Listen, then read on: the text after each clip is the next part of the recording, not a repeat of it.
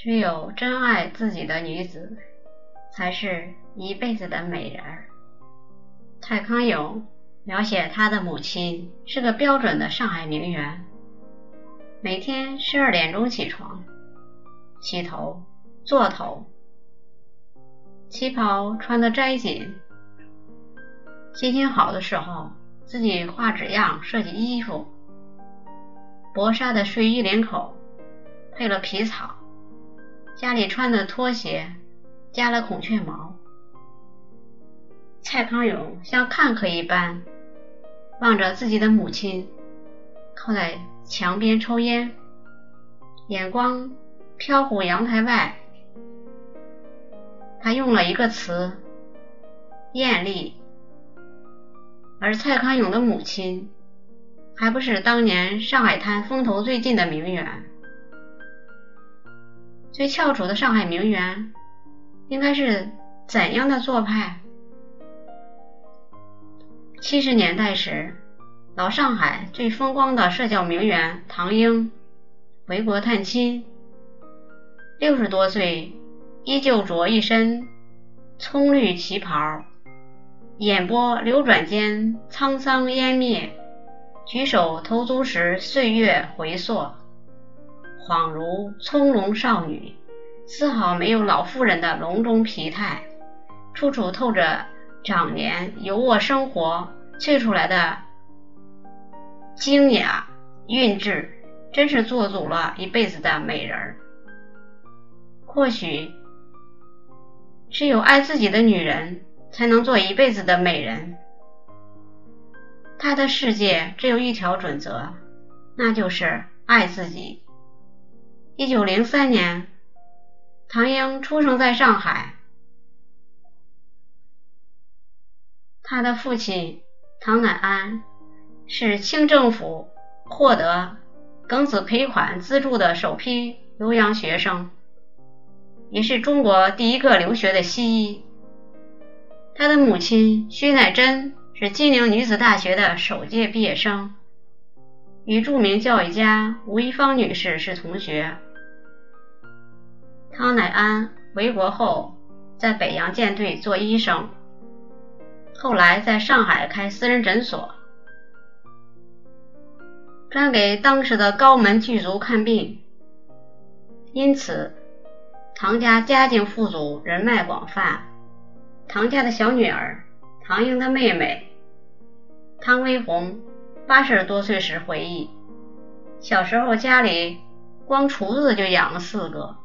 一对扬州夫妻做中式点心，一个厨师做西式点心，还有一个专门做大菜。汤乃安笃信基督教，因此女儿们不仅地位高，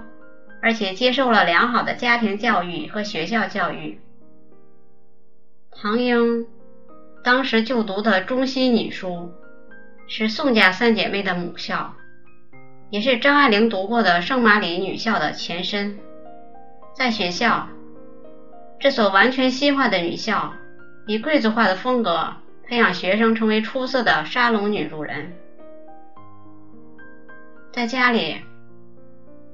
唐家的女孩们除了学习舞蹈、英文、戏曲之外，还修炼着名媛的基本功，衣食讲究。家里专门养了裁缝做衣服，每一餐都按照合理的营养均衡搭配，几点吃早餐，何时用下午茶，晚饭什么时候开始，都遵循精确的时间表。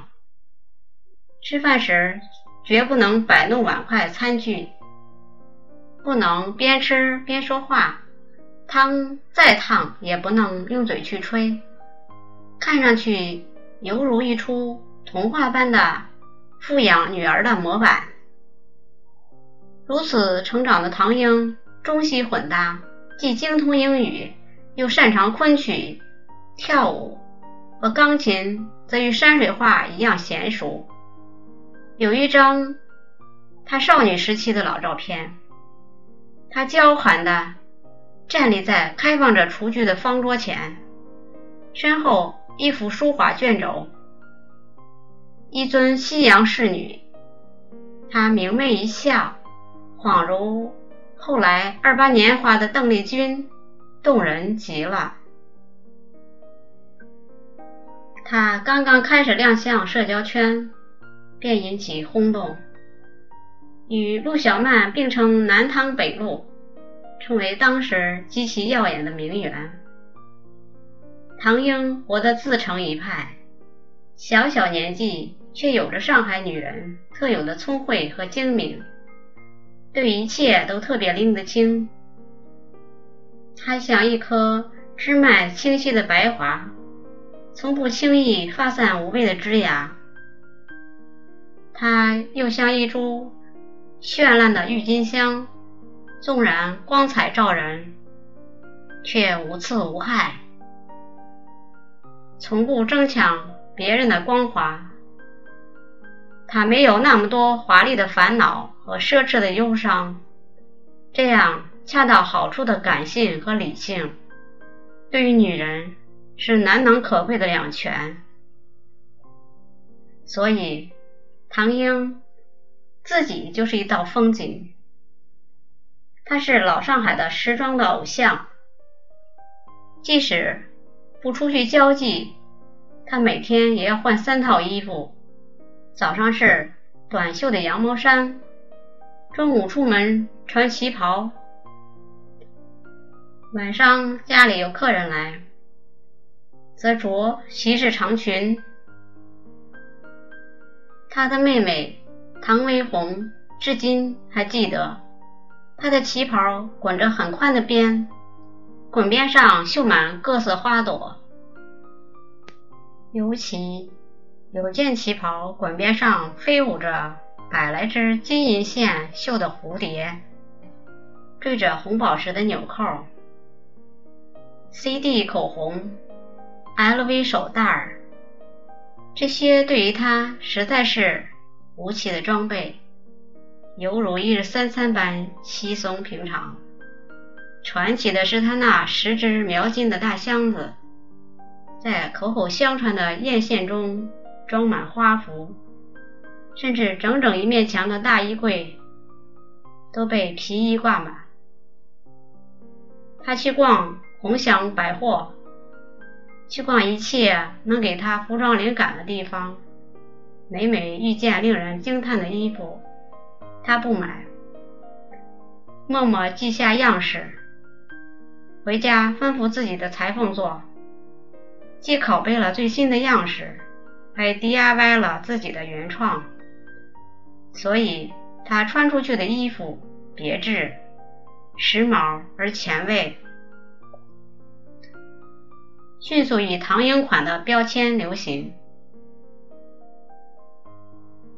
一个资深美人必须明白，